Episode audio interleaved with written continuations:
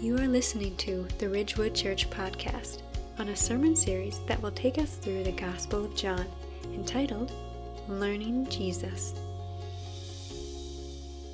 So it must have been a really difficult night for Jesus. The disciples didn't know what was happening. They were at a, a dinner, they'd done this before. They were in the upper room, and it was just another Passover feast. But Jesus knew that his next step on the journey would be to go to the cross. And so he was preparing them for his departure. He was readying them for that eventuality. And probably nothing rattled their cages more than what Jesus said, recorded in John 13 33. Little children, yet a little while I am with you. You will seek me, and just as I said to the Jews, so now also I say to you, where I am going, you cannot come. And with those words, everything changed for the disciples. Jesus was leaving them. And so then he got a flurry of questions Where are you going? How do we know the way? And then Philip, who we hadn't really heard from, says, Hey, Jesus, can you show us the Father? That'll be enough. you see, Philip was confused and he wanted comfort and he wanted to see God. But what he failed to realize is that God was the one he was talking to. And so many times in our lives, when we get off center, when things change, when we become afraid, we forget that God is there for us. He is blessing us, He is speaking to us, He is guiding us. And if we keep going to all kinds of different places, trying to get whatever this thing is inside of us filled, then we will walk past the most important thing in life, and that is getting to know Jesus Christ at a deep level and helping others get to know Jesus Christ at a deep level. So this morning, I want you to know that God's eyes are on you, God is with you. Jesus is God. If you've seen him, you've seen the Father. If you have him inside of you, you have the Father inside of you. But I wanted to steer you to a deeper relationship with Christ this morning because Jesus is God. He's right in front of you. And let's go to the text because I think you're going to find it really encouraging this morning. So let's go to John chapter 14, beginning in verse 8. John 14, 8. And if you want to grab a Bible that's in the seat back in front of you, it's on page 901. You can also use the Ridgewood app and just touch on media, study guide, and get yourself right to where you want to go. So we are learning Jesus in the Gospel of John. And the disciples are gathered in the upper room, and this particular section is important and it's compelling because we'll see Jesus Christ in all of his glory. And I hope it'll be encouraging to you. Because if you are a believer in Jesus, you have him inside of you. And I hope you see more of him here today. Because in this upper room discourse, there's a lot of things happening. It's full of amazing and life changing truth.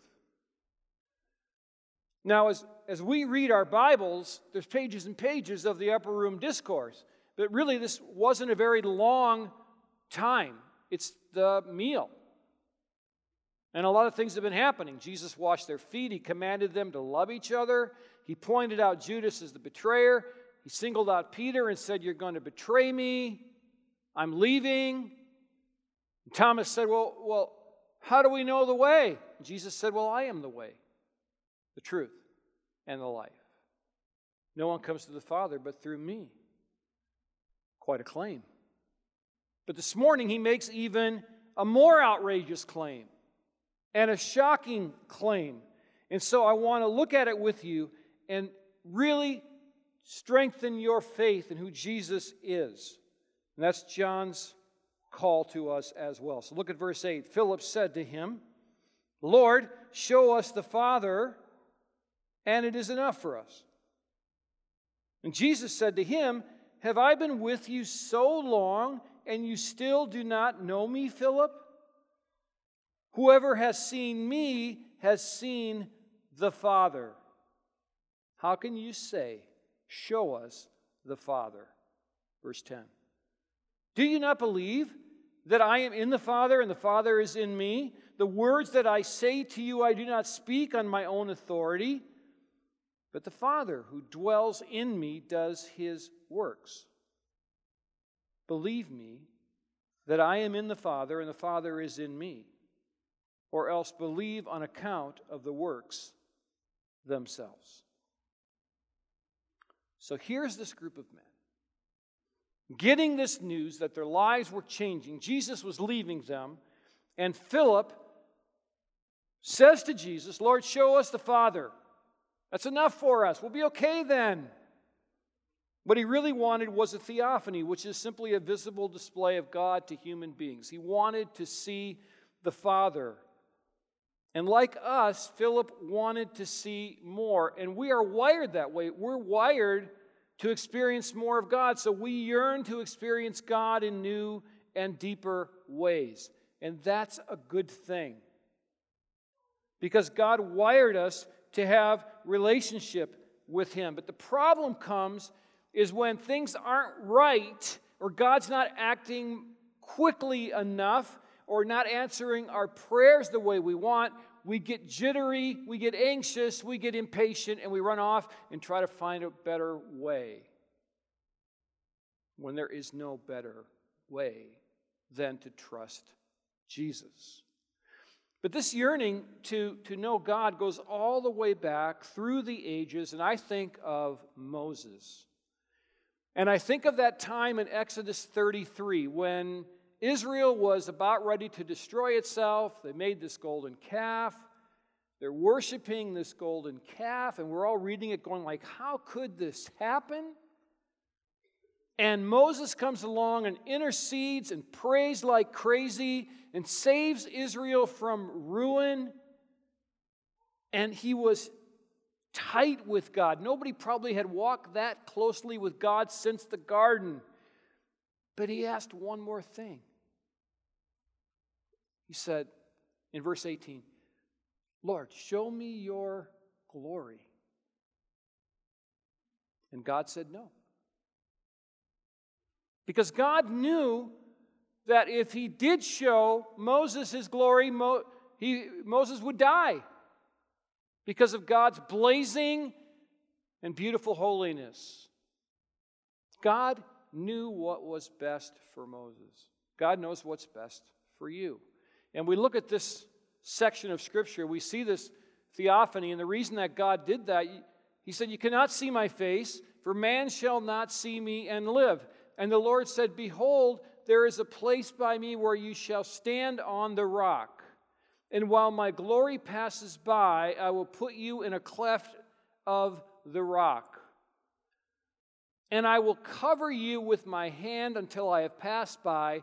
Then I will take away my hand, and you shall see my back, but my face shall not be seen. So it's not like God didn't hear the prayer. He, he gave Moses part of that, but he couldn't give it all to him because he would have died.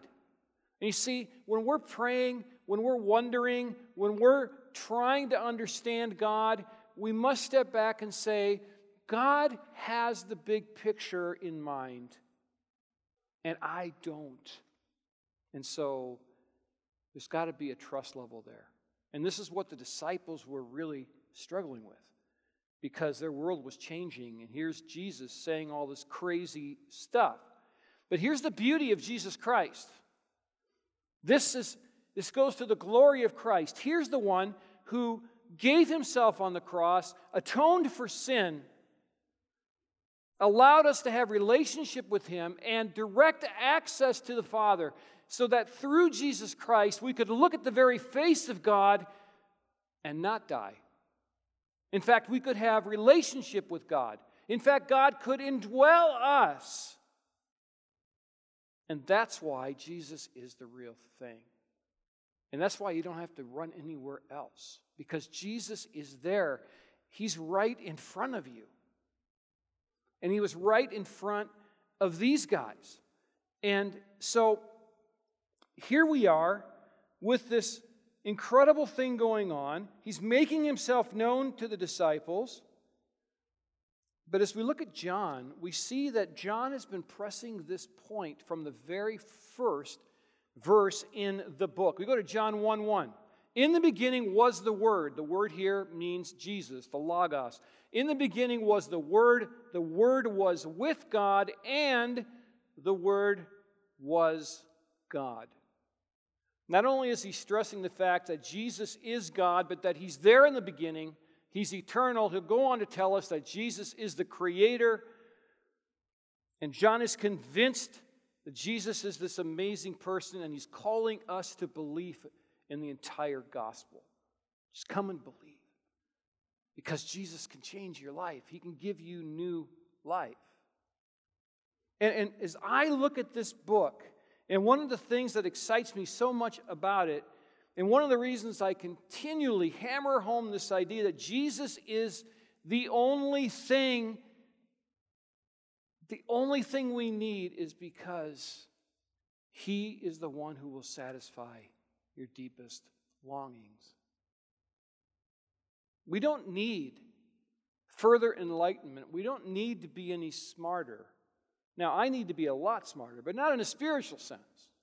We don't need to be smarter.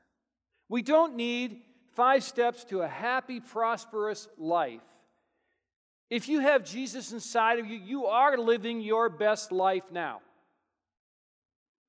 We don't need to build these constructs where we're climbing to try to earn God's favor because we can't. And that's why we need Jesus. We're clothed in his righteousness. We can't get there, but we have Jesus. And we're never going to have a perfect record. We're never going to have it down, but we have Jesus. And what's happening here is Philip is grasping at straws. Well, wait, whoa, whoa. If we could just see the Father, we're going to be okay. And Jesus is just shaking his head, I think, and just going, wow, like, I think that I've already kind of showed you that I am that person. And here's what happens if we don't believe this truth. We start wandering and we start dabbling in things that give us this temporary sense of, of peace and satisfaction and contentment. I mean, Jaron was up here today because many, many people have gone to drugs and alcohol for that temporary sense of satisfaction. And it's put them in bondage. You heard that from Teen Challenge last week. But we even dabble in things that aren't as unrelatable for Christians as substance abuse. I mean, that only happens outside the church. So, what we do is we dabble in kind of good things. We we, we, we go off and we spend time at church so we don't have to face our family. Or we get involved with a club and help in the community so we don't need to deal with what's really going on inside of it of us. And what I'm trying to tell you here is that Jesus is the one to turn to at times like this because he is the one with the answers. But it takes time, it takes focus, and Jesus has to be the center of that. He's real and he's tangible. And now Jesus is going to answer Philip's question. And Philip's question reveals that he's, he wants more. And the truth regarding Jesus' identity is stunning and it's definitive, and we're going to see it right here. So look at the first half of verse 9. Jesus said to him, Have I been with you so long, and you still do not know me, Philip? Whoever has seen me has seen the Father. And I think as I read this, there's, there's a hint of, of sadness in, in Jesus' tone. Because he's been battling his opponents. I mean, he doesn't expect the Pharisees to get this truth. He, he wouldn't expect the Sadducees, but his own men, his own guys. Three years. And they still didn't get it. They were walking with the truth, and they walked right past the truth. And a lot of us go like, "Well, I wish I could have been these guys. If I would have walked with Jesus, I would have no problems with faith." Not true. And I like this reference to the length of time. It's interesting. Have I been with you so long? Even being there a long time did not convince these men. And here's, here's one point I want to make is that don't ever confuse being a Christian for a length of time with spiritual maturity. You may have been going to church for 40 years. That doesn't mean you're a mature believer. There's a lot of people that have been, you know, kind of rumbling around churches for, for decades, and they still haven't got the main concept, which is to love God, love their neighbor, and make Jesus known. We have a lot of Christians that are puffed up with pride. Oh, I got it. I got it. But we never have it. And that's what, that's what Jesus is trying to address here. It, it's supposed to be a place of, of, of fellowship, it's supposed to be a place of joy. But now he's saying to them, I'm leaving you. And they're looking at him like, what are we going to do?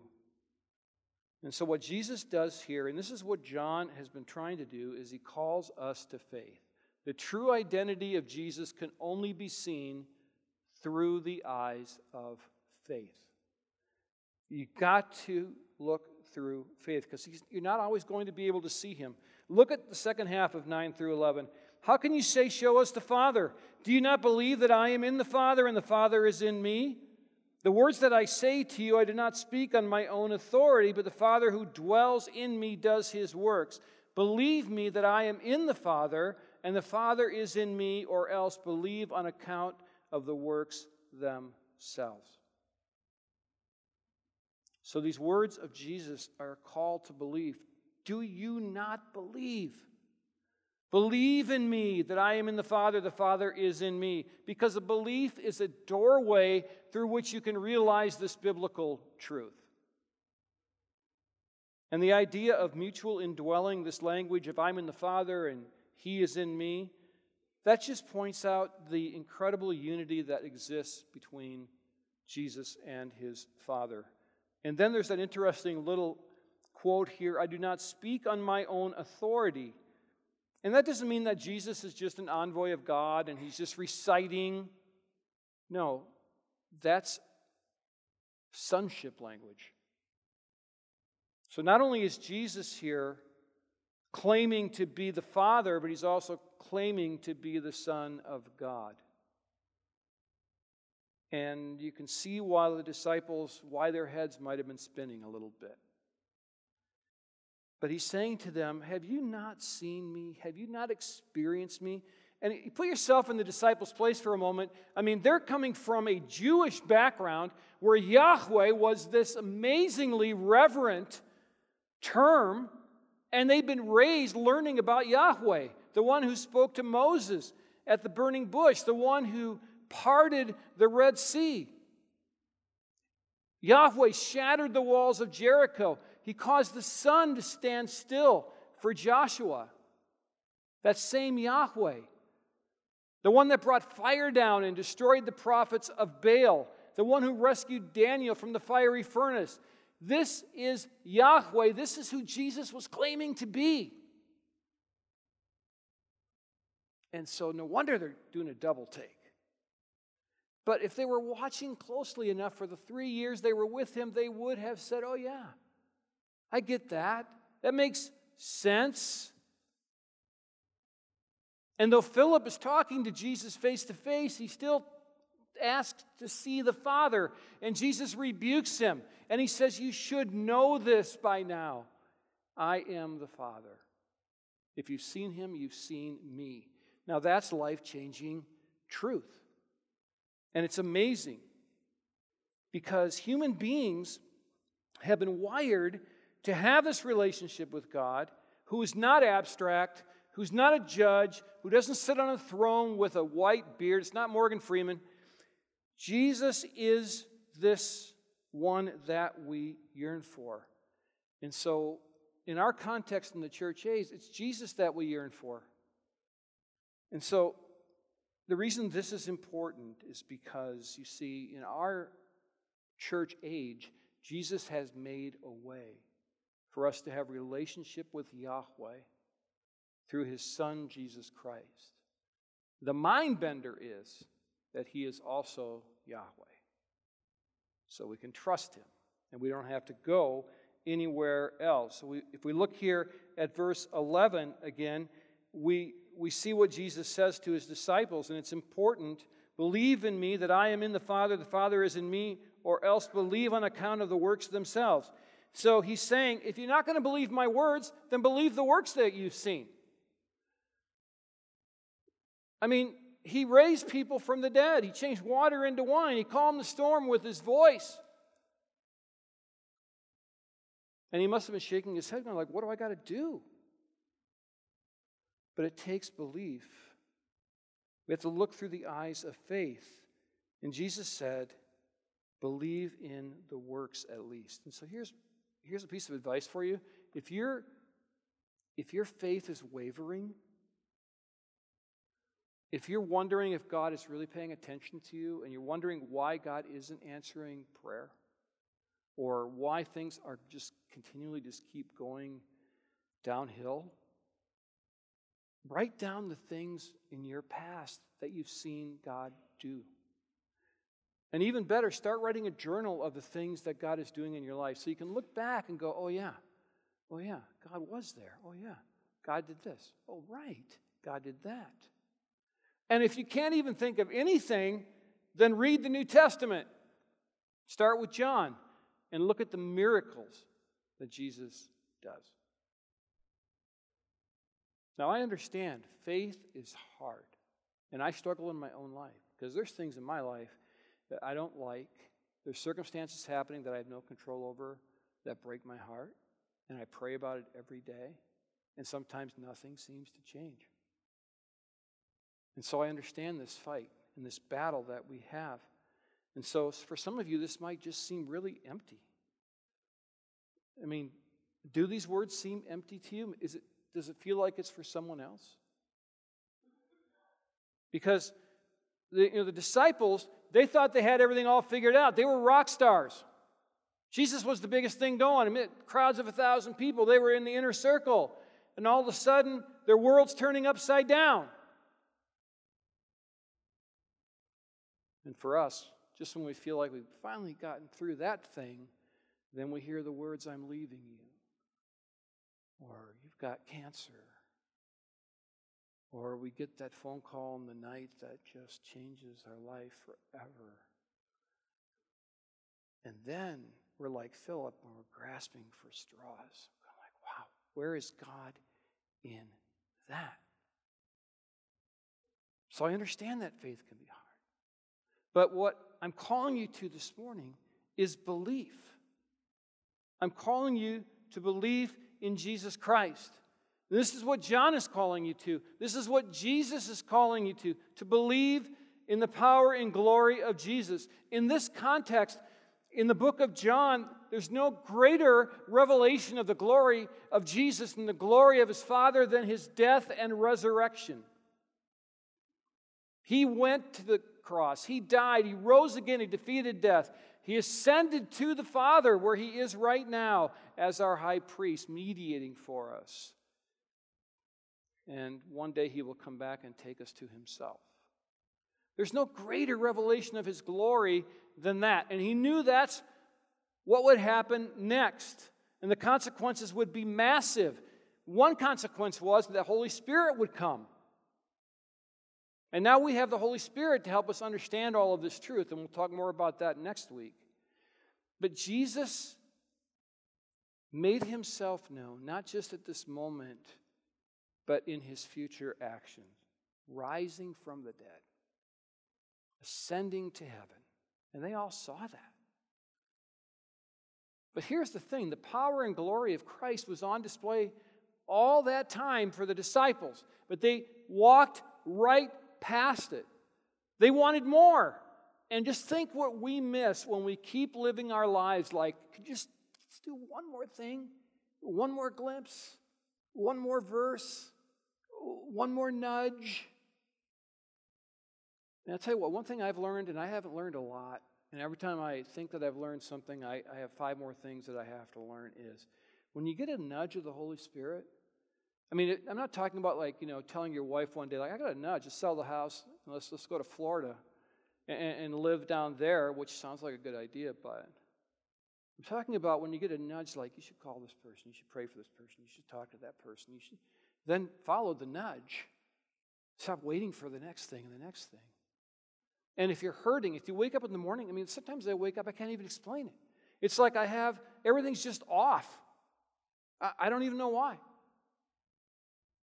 And instead of running to sports or, or, or, running to the news or running this and that, I just learned okay, now you need Jesus.